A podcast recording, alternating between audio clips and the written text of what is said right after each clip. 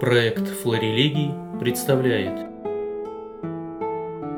Семинар научного центра истории богословия и богословского образования.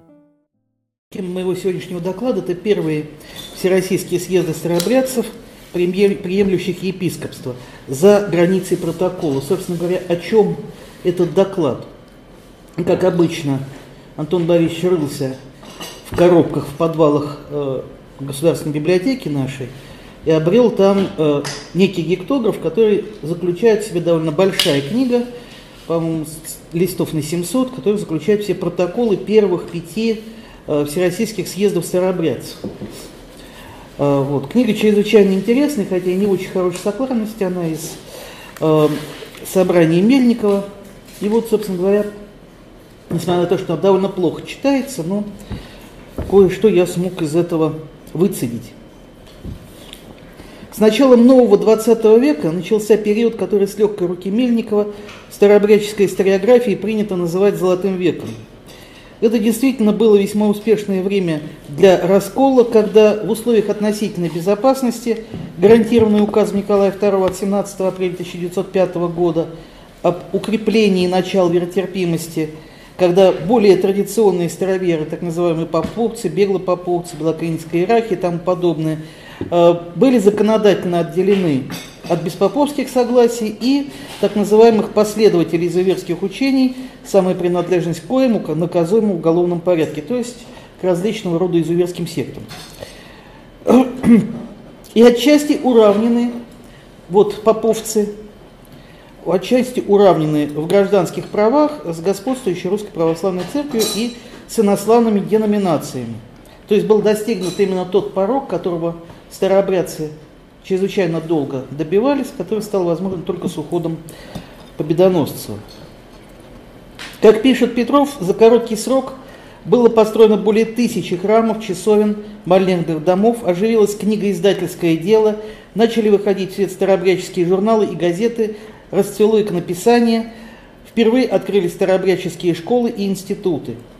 Также практически единогласно историками Старообрядческой церкви считается, что решающее значение в подготовке этого золотого века сыграла инициативная группа поповцев, в начале века положившая традицию ежегодного собрания, которое получило название Всероссийский съезд старообрядцев, приемлющих христопреданное епископство. Протоколы этих заседаний старообрядцы потом регулярно печатали в журнале «Старообрядец», который выходил с 1906 года. Однако существовали источники, появившиеся задолго до 1906 года, являющиеся единовременными описанным событием. То есть это были брошюрки в несколько страничек, которые выходили непосредственно сразу э, после проведения съезда. Их сохранилось довольно мало, во всяком случае мне не попадалось. Э, к этим источникам относятся также различные гектографические, полулегальные издания, которые знакомили заинтересованных староверов с событиями заседаний. Вероятно, не позднее начала 1905 года большинство этих брошюр было собрано заинтересованным лицом в некую подборку и издано в виде большого сборника гектографов, включавшего протоколы с 1 по 5 включительно всероссийских съездов старообрядцев, приемлющих христопреданное священство. В качестве приплета издание содержало многочисленные приложения, в которые входили протоколы отдельных старообрядческих собраний, нормативные документы, касающиеся вопросов церковного и гражданского управления поповцев – в период 1900 по 1904 год, а также пространный разбор особого мнения москвичей и некоторые статьи ведущего начетник, начетчика этого периода Михаила Ивановича Бриллиантова, которому, видимо, и принадлежит э, большинство текстов и, собственно говоря, содержание, оформление, собственно, создание этого сборника.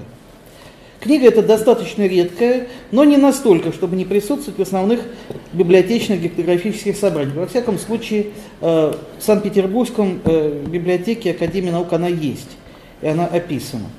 Есть такое издание и в коллекции гектографов Российской государственной библиотеки.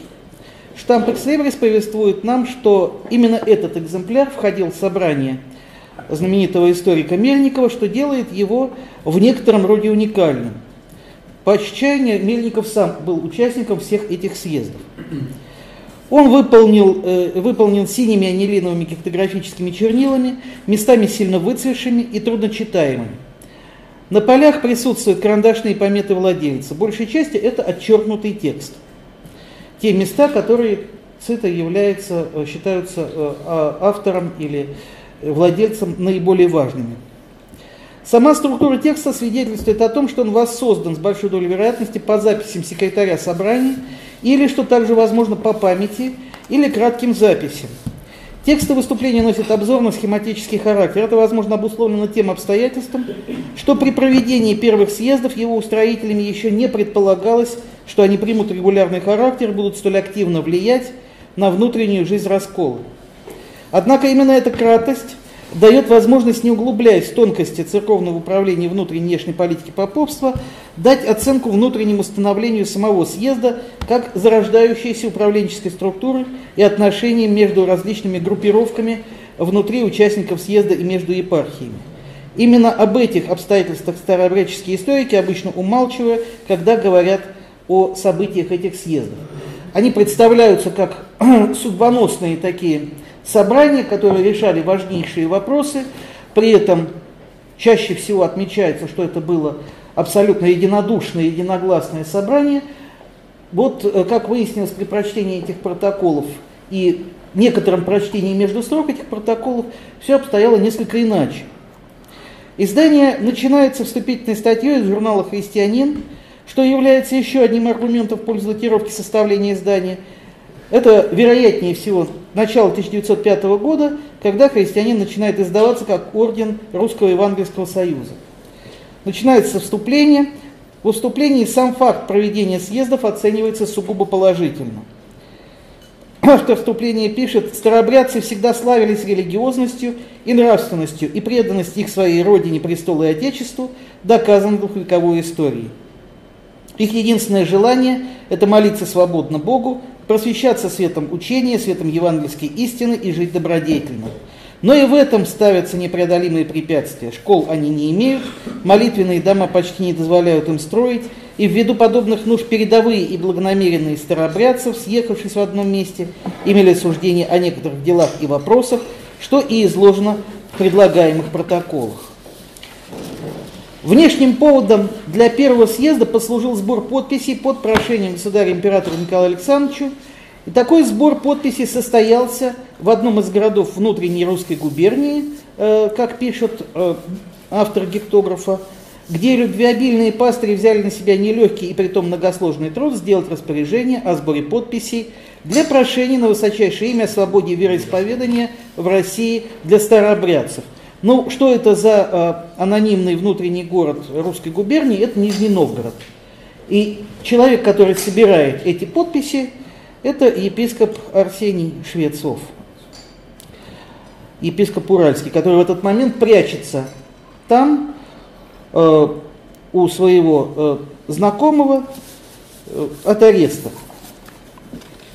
Подписи в количестве почти 50 тысяч были собраны в июне 1900 года, но э, опомнившаяся полиция разогнала участников собрания и всячески препятствовала осуществлению самой передачи прошения в руки императора. Вообще это была достаточно э, тяжелая проблема, потому что неоднократно подобного рода прошения пытались передать и московские старообрядцы, и региональные группы старообрядцев, и э, всячески эти прошения задерживались и императору не передавались.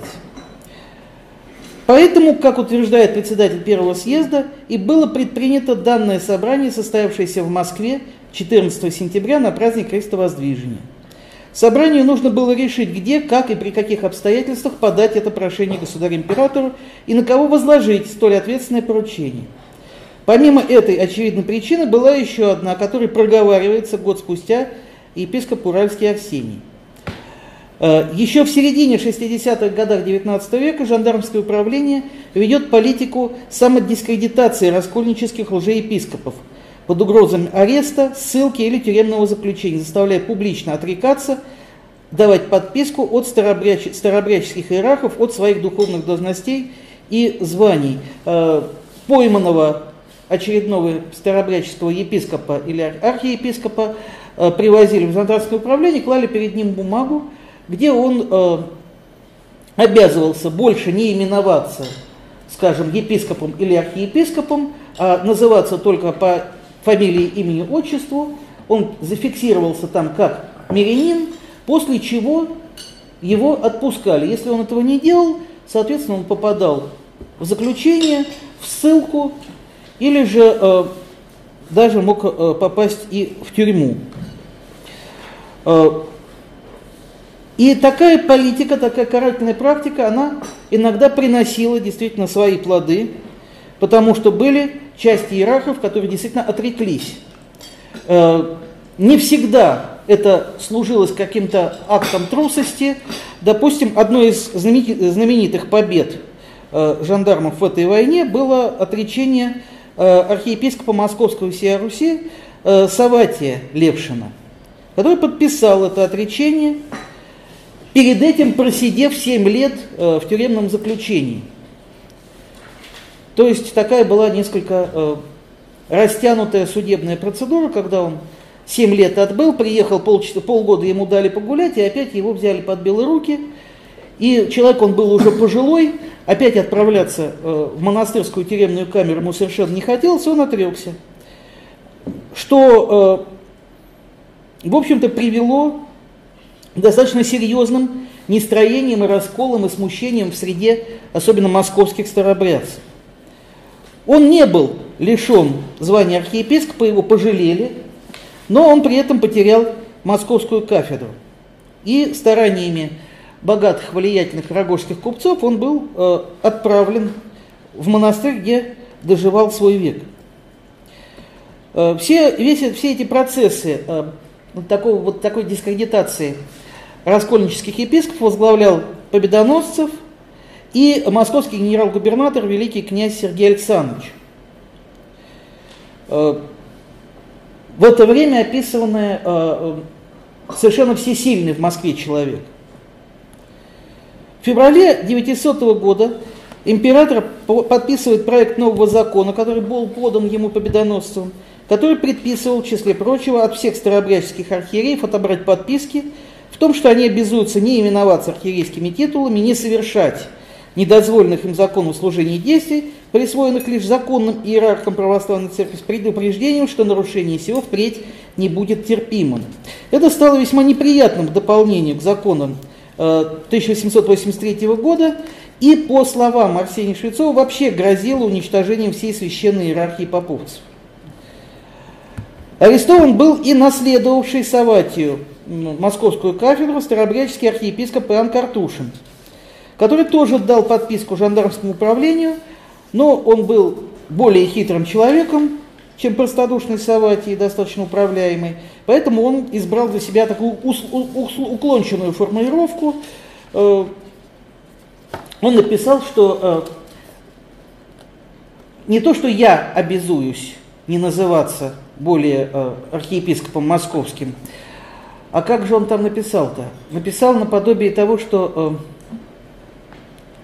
меня не будут больше называть. В общем, какой-то достаточно хитрая формулировка, которая позволяла ему претендовать на дальнейшее служение, но и вроде бы как выполняла при этом требования полиции.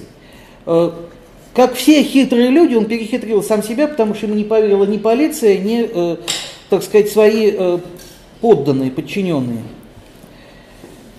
И вследствие этого в Москве происходит настоящий кризис религиозного управления. Потому что в поряд, второй подряд архиепископ Московский оказывается под вот этим дискредитационным ударом.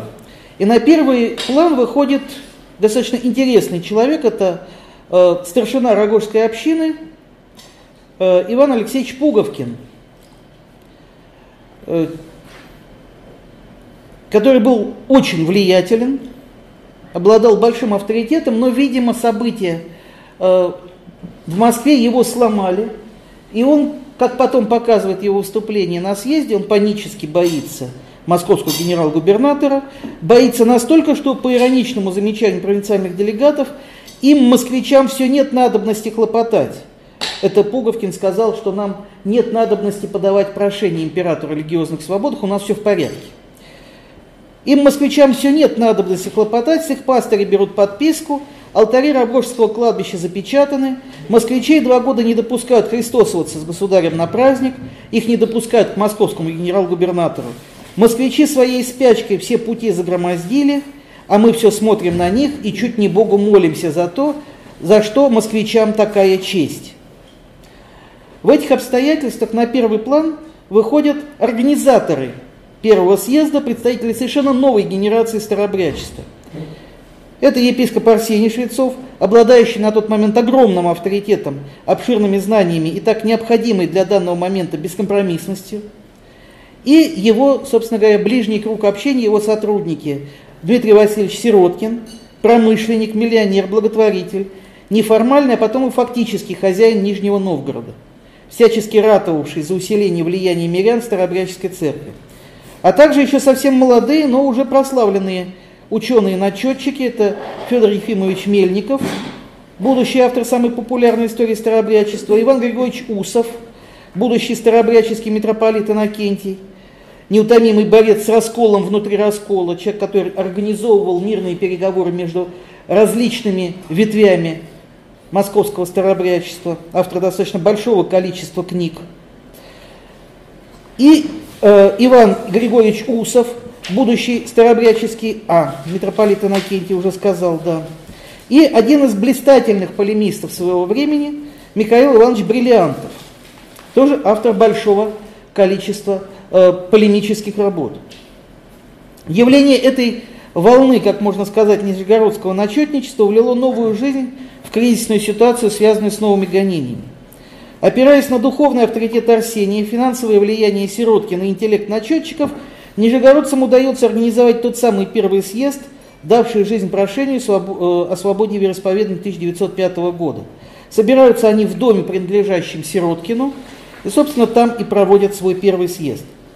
Помимо очевидной необходимости передачи прошения перед новой командой стояла задача оттеснить от фактического управления церковью Рогожскую общину во главе с Пуговкиным как недеятельную, бесполезную для церкви силу. Именно в бессилии, равнодушии, лживости, двуличии, самоустранении церковных проблем, это все эпитеты, которых, которые москвичи получили от приехавших делегатов, э, которые ради страха ради Великокняжеска отказались подписывать и участвовать в подаче прошений, говоря, что оно не своевременно, опасно и недопустимо, без разрешения и ведома великого князя московского генерал-губернатора.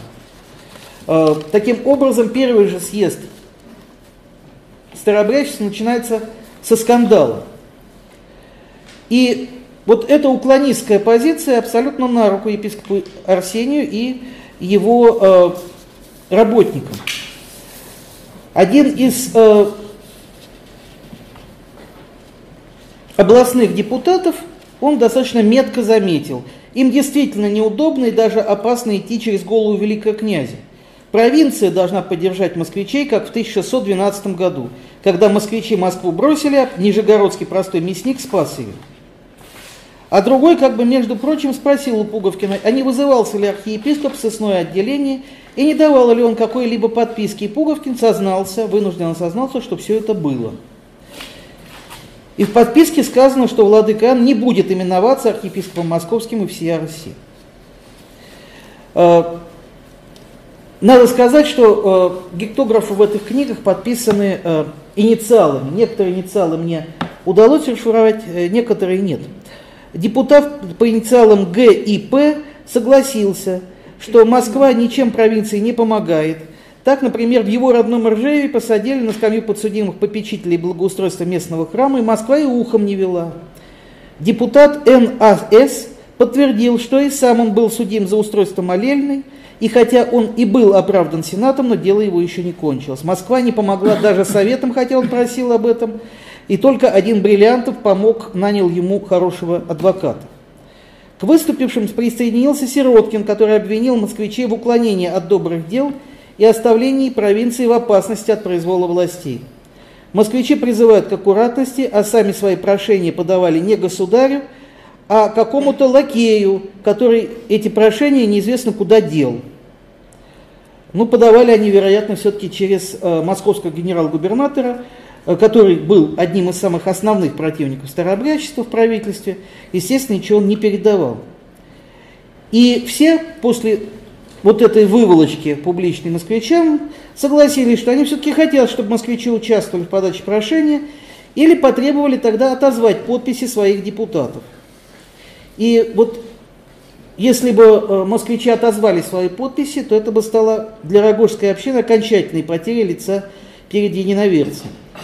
Епископ Арсений заверил, что никто их подписями злоупотреблять не будет, каждый имеет право на отзыв и призвал Москву присоединиться к прошению. Бриллиантов э, в своем выступлении попросил считать вопрос исчерпанным, а если московские выборные не хотят участвовать, то все они просят их хотя бы не мешать. И все вместе просили Пуговкина снять свои возражения и присоединиться к прошению. И Пуговкин под таким давлением обещал посоветоваться с москвичами, то есть со своими рогожскими купцами, попытаться их убедить. Сироткин сказал э, после завершения этой дискуссии, что необходимо заявить себя перед правительством каким-либо добрым делом и предложил построить санаторий для чехоточных – и отметил, что в частном порядке, да, старобрядцы жертвуют очень много денег на благотворительность, но вот от старобрядчества, как от деноминации, собственно, ничего еще не построено. И вот предложил начать с туберкулезного госпиталя. Предложение было всецело поддержано, дело сбора было поручено Бриллиантову. Чтобы еще более унизить москвичей, епископ Арсений поручает им в лице Московского братства Святого Креста подготовить проект организации Всероссийского среза старообрядцев, приемлющих епископа, под его руководством собрать в грядущем году второй съезд, то есть подготовить устав съезда. Что же так, было такого унизительного для москвичей? Отказ от этого поручения показал барагожцев противниками идеи защиты старообрядцев от произвола властей, людьми, которые думают только о собственном кармане. А согласие ставило их подчиненное положение не только по отношению епископа Арсения и его сотрудников – но и становился фактическим признанием утраты главенства Москвы и московского раскольнического купечества, давно уже подмявшего под себя духовную власть, сначала Саватия, потом и Иоанна, и в деле управления старобрядцами России. Забегая вперед, можно сказать, что москвичи выбрали нейтральный вариант. Они приняли поручение, но делать ничего не стали. За что будут в свое время и э, укорены на втором съезде. Таким образом, итогом первого съезда стала подача прошения императору, которая э, совершилась вполне благополучно, э, другому брату, Михаилу Александровичу, э, передали эту петицию, он передал ее царю. И Николай благосклонно принял ее, несмотря на то, что всего несколько месяцев назад он также благосклонно подписал указ о репрессии. И таким образом можно сказать, что совершился такой тихий ненасильственный переворот в вопросах церковного управления. Главой церкви по-прежнему считался архиепископ Иоанн, который находился в тот момент э, под арестом. Но фактическая власть и влияние досталось вот этим провинциальным победителям. Епископ Арсений становится героем и духовным вождем раскольников, потому что это была действительно серьезная победа а, а при этом зримо отодвигаются на второй план и вообще выглядят не очень хорошо. Делегаты находят себе новых сочувствующих на самом верху государственной власти, которые успешно могут противостоять антисектантской, антираскольничьей партии в правительстве. Такими э, сочувствующими людьми становится великий князь Михаил Александрович и министр финансов Град Витте, который прекрасно нашел общий язык со старообрядческими фабрикантами. Москвичи все-таки подали свое прошение незадолго до второго съезда, и на нем была написана резолюция э, сначала для доклада, а потом оставить без последствий. Причем прошение это заключало в себе гораздо менее важные вопросы, э, чем заключало прошение э, Уральского Арсения. Второй съезд – открыл свою работу 1 августа 1901 года. На первом заседании работали 30 депутатов, и он имеет теснейшую смысловую связь с первым. Председательствовал также Арсений Швецов. Начался он со скандала, так же, как и первый. Выслушав приветственную речь уральского епископа, с места поднялся представитель казанской делегации, священник Алексей Калягин, который высказал неумение, э, высказал недоумение, что именно Арсений Швецов прислал ему приглашение – и задался вопросом, а имел ли он, собственно, на это право, и есть ли на деятельность съезда благословения главы церкви архиепископа Московского Иоанна. Может быть, собор создан вопреки его воле. Мы видим, что совсем немало времени, немного времени понадобилось епархиям, чтобы осознать, какие перемены происходят в данный момент в Старобряческой церкви.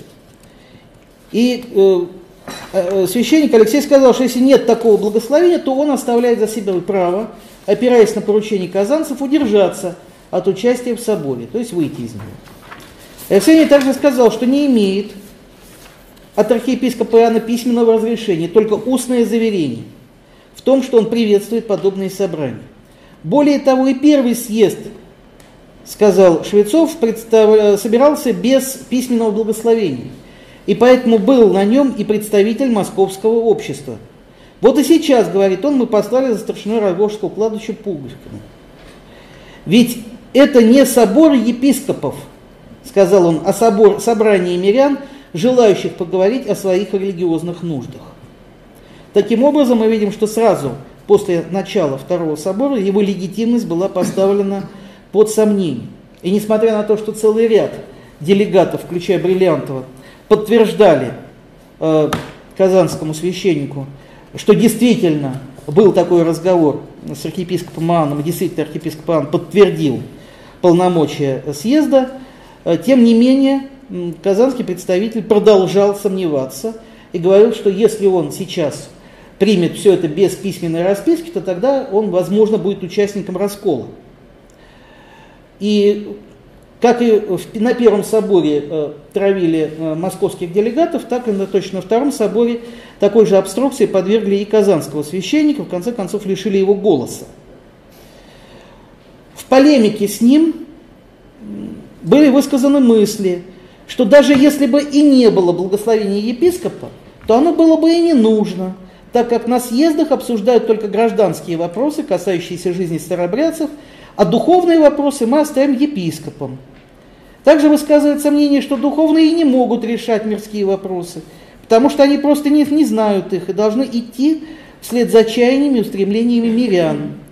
Иными словами, происходит такой опять государственный переворот, когда на первый план выходят миряне, представители э, крупного капитала, как правило, которые претендуют, как уже давно это является фактически в Москве, претендуют на управление церковью, на расстановку э, духовных должностей. А вопросы все они будут решать сами. И э, что э, поразительно, что присутствующий епископ Арсений эти все заявления принимает без возражений. По сути дела, на Московском Втором соборе повторяется московская история. С этого момента заседание Второго съезда ведут уже миряне, Сироткин и Бриллиантов, а Арсений отходит в сторону. Более того, на одно из заседаний он даже не приходит, а на другом заседании он говорит, э, читает молебен, и после этого он э, сразу садится и говорит, а дальше будет вести э, Бриллиантов. При поддержке съезда устанавливается положение – что съезд занимается проблемой мирян силами своих мирян.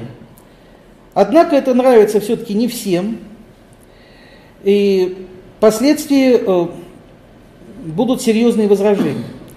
Следующим на повестке дня был вопрос об учреждении приходских школ. Строго говоря, они есть во многих приходах, но существуют на нелегальной основе. И тут выясняется, что большая часть депутатов совершенно не ожидала, что вопрос пойдет о школе, выступает целый ряд присутствующих и говорит, а мы приехали сюда, чтобы порадоваться за успех прошения, который был на Первом соборе. Никаких школ, школ обсуждать мы не готовились, мы к этому разговору не можем подойти, потому что у нас нет данных. Э, да и вообще, с какой стати мы будем вновь подписывать ваши какие-то обращения? Вот если бы это был бы собор архипастырей, и благословил нас, и было бы э, приказание священникам подписывать, вот тогда совсем другое дело. То есть э, говорят о том, что вот эта попытка вывести мирян из-под власти архипастырей, она, в общем-то, не очень канонична с их точки зрения. Нужно одобрение собора, потом издать устав, а потом всем разослать на осуждение – и тогда мы все подготовимся, приедем, будем обсуждать. И дальше происходит следующее. Сироткин, который был подлинным организатором и спонсором всех этих съездов, он продавливает мысль о фактической независимости делегатов мирян от лиц духовного звания. Между тем, основная задача Второго собора, выработка стратегии в вопросах духовного и приходского образования, остается э, на какое-то время вообще за границами обсуждений. То есть вопрос просто сворачивается. И поэтому те э, авторы, которые пишут, что э, на Втором соборе был решен вопрос о духовном образовании старобрядцев, они, мягко говоря, немножко лукавят. И вообще, всеобщее восхищение итогами и победами первого съезда очень сильно смазывается саботажем роговцев, которые, рогожцев, которые в попытках перехватить славу э, вот этих новых нижегородцев, они думали писать устав съезда, и теперь участники съезда не могут определить цели и полномочия своих собраний. Все как бы согласны, что открытие школ – главнейшая необходимость на данном этапе развития, но многие делегаты боятся даже просить дозволения на возможность открытия во множестве этих школ. И уверены, что дадут разрешение на открытие только некоторых школ, причем среди осторожных даже, собственно говоря, представители нижегородцев, в частности Усов, который считает, что нужно просить сперва только одну школу в Гуслицах. И ему говорят, ну да, мы открывали уже такую школу, и в Гуслицах будет то же самое. Нам разрешат открыть школу, чтобы никонианские попы имели над ней надзор, принимали там экзамен. И Бриллиантов высказывает парадоксальную мысль при этом. Непонятно, чем он руководствуется, но тем не менее это записано. Он говорит, мысль о старообрядческих школах не нова, да, действительно. Министерство настолько недовольно школами церковно-приходскими, зависимыми от Синода, что, безусловно, даст нам разрешение открывать наши. Вот они плохие, но какие-то нужны, вот мы им предложим наши открыть. После этого э, по записям зачитывается доклад о приходских школах, но изданием текста нам его не дает. Еще один острый вопрос съезда о недостойных священниках, которые отказываются принимать переходящих в раскол из страха репрессий. Этот вопрос поднимает Бриллиантов. Он приводит многочисленные свидетельства того, что э, в старообрядческие молельни приходят люди, которые просят перевести их в старообрядчество, и при этом священники, боясь, что их за это дадут по шапке, они отказываются. Причем даже группам людей. Э, харьковский депутат э, Ше рассказывает, у нас под Харьковом группа беглопоповцев пожелала присоединиться, но беглопоповский уставщик, уставщик донес на них местному священнику, и тогда наш священник отказался присоединять. Безусловно, все эти случаи были э, съездом осуждены, и сказано было, что э, нехорошо так себя вести, но нужно смелее быть в этом случае товарищем. Э, Бриллиантов поднял частный вопрос о необходимости иметь своего юридического поверения, поверенного по старообрядческим делам. Эту идею одобрили. Одобрена была также идея о поздравительной телеграмме в адрес государя и в адрес э, великого князя Александра Михайловича, который им помог, и у которого в эти дни э, жена родила дочь. Действительно, такую телеграмму отправили, и э, получили э, ответную телеграмму с благодарностью. И на третьем уже заседании Бриллиантову все-таки задают вопрос, о каких же все-таки школах мы будем ходатайствовать о правитель, у правительства, если мы будем о чем-то их просить. Бриллиантов тогда сказал, в начальных школах это самое важное. Э, еще один вопрос, который им рассматривается, он фактически уже ведет начиная со второго заседания, ведет весь разговор э, об, об обеспечении епископов. Вопрос этот э, как бы исчезает в многочисленности других вопросов, но вопрос на самом деле очень важный. Бриллиантов говорит, нужно дать нашим владыкам средства к существованию. И этот вопрос также вызывает преткновение. Потому что, по сути дела, тот, кто платит, тот и заказывает музыку, это все понимают. И Бриллиантов предлагает, а давайте мы, и Сироткин его поддержит, а давайте мы выведем из э, Москвы московского архиепископа и поселим его во Владимире. А в Москве объявим просто епископию, которая будет управляться другими людьми, а настоящий архиепископ всей Руси будет сидеть во Владимире, ну и подразумевается, что там я, Сироткин, буду его кормить. Э, на что, э, в общем-то, даже и сам Арсений тут вступил, обычно устранявшийся от дискуссии и выступавший в роли такого примирителя, он вступил в разговор и сказал, что э, как вы все-таки предлагаете поступить. Ему сказали, ну мы тогда объявим кружечный сбор по церквям. И Арсений, будучи, видимо, не очень, так сказать, до конца потерянным человеком, сказал, нет, я не могу на своих и так бедных священников возлагать еще кормление меня. Вот. И таким образом, э, а из фонда э, я считаю унизительным брать, потому что тогда я окажусь зависимым от делегатов э, съезда. И мое мнение может быть поставлено под сомнение. Э, ну и еще один вопрос, о котором я, так сказать, успел расшифровать, это Сироткин заботится о молодежи и выступает о необходимости привлечения их в храм в качестве певчих. Он рисует довольно печальную картину участия молодого поколения в богослужении. Он пишет, молодые пассивные стоят в задних рядах, говоря о том, что богослужение им тяжело, скучно и тяготит их. И нам нужно позаботиться о певческих школах, чтобы они не просто там стояли в задних рядах, а наоборот пели на клиросе. Тогда им будет, очевидно, легко и весело. Э, что же мы э, выносим из изучения этих э, протоколов. Во-первых, в том, что происходит такая тихая революция старообрядческой среде. Собственно говоря, то, что уже давно, некоторое время, во всяком случае, существует, де-факто пытаются сделать де-юре.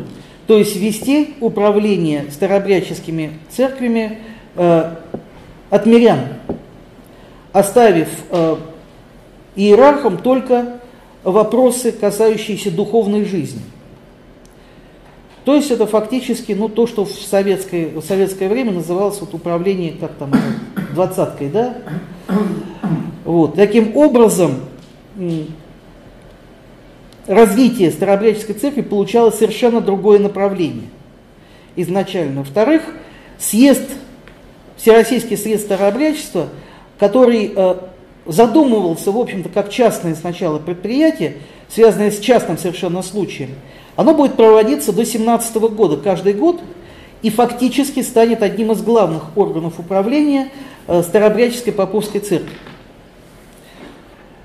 И мы видим, как происходит внутри старообрядчества, внутри раскола борьба э, политических и финансовых группировок, которые, безусловно, борются с собой э, не только за власть, но и за деньги и за влияние на правительство.